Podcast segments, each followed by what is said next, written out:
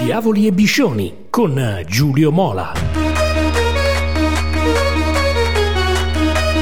Amici sportivi, tifosi di Milan e Inter, benvenuti ad un nuovo appuntamento di Diavoli e Biscioni. Il campionato va in letargo mentre le prime luci di Natale illuminano città e negozi e 53 giorni senza Serie A saranno lunghi da passare colpa del mondiale d'autunno escogitato dalla FIFA, sconfessato persino dal fenomeno Blatter, che nel 2010 l'annunciò al mondo, salvo poi, cinque anni più tardi, essere spazzato via fra scandali e misteri.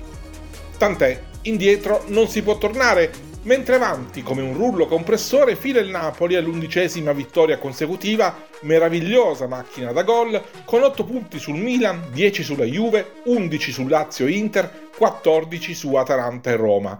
Potrà sembrare strano, ma le milanesi, entrambe reduci da vittorie rocambolesche, guardano la vetta e ci credono ancora. A cominciare dai rossoneri, che sono pur sempre ancora i campioni d'Italia in carica, con un titolo da difendere.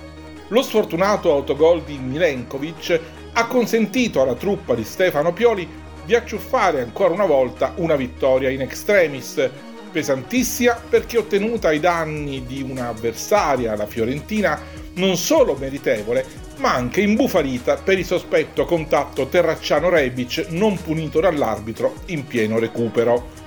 Il veleno sulla coda del match è stato dunque inevitabile ma è anche giusto e obiettivo porre l'accento sul fatto che il Milan sia arrivato scarico di energie in questo mese di novembre. Onesta e lucida la disamina di Paolo Maldini quando a fine partita ha affermato che manca il classico gioco armonioso che ha contraddistinto i rossoneri, soprattutto l'anno passato. Il Milan deve ritrovarsi da questo punto di vista, ma deve ritrovarsi anche come squadra. Troppe volte Leao e compagni hanno provato a risolverla con giocate individuali, una strada che può premiare in alcuni casi, ma il coinvolgimento di tutto il gruppo è sempre l'arma migliore, come è stato dimostrato dal Milan dello Scudetto. Siamo sinceri, la sosta è arrivata in soccorso di una squadra ormai in riserva, al limite delle energie mentali e fisiche, anche perché, non va dimenticato, nei primi 90 giorni della stagione il Milan ha dovuto rinunciare a molti titolari per infortunio e nelle rotazioni alla lunga questa situazione si paga.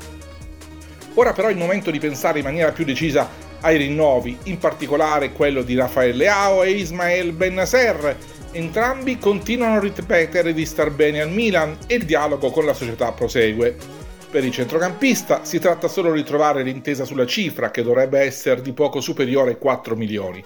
Per il portoghese, il vero ostacolo è il risarcimento di 16,5 milioni dovuto allo Sporting di Lisbona e questo incide anche sulla richiesta di ingaggio e dei bonus.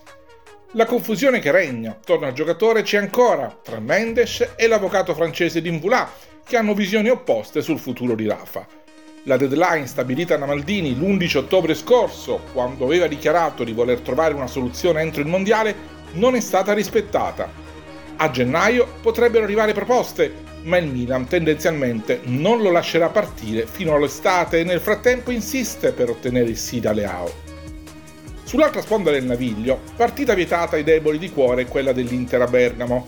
20 minuti di colpevole letargo nel primo tempo, un grave errore di De Vrij, poi la sveglia, è salito il tono il centrocampo ed è salito di tono anche l'Inter. Zeco si è confermato un giocatore straordinario di Marco dimostra gara dopo gara che se l'Italia fosse andata al mondiale, la maglia da titolare a sinistra sarebbe stata la sua. Lautaro non ha tirato la gamba indietro sino all'ultimo secondo.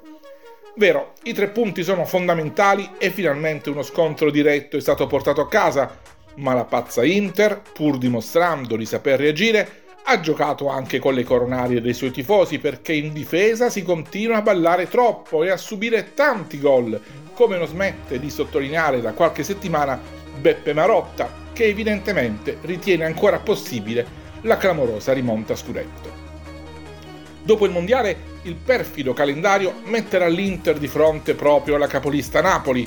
Se consideriamo la prima parte della Serie A come la decisiva sessione di qualifiche al Gran Premio dello Scudetto, il Napoli è in pole position, ottenuta a una velocità supersonica.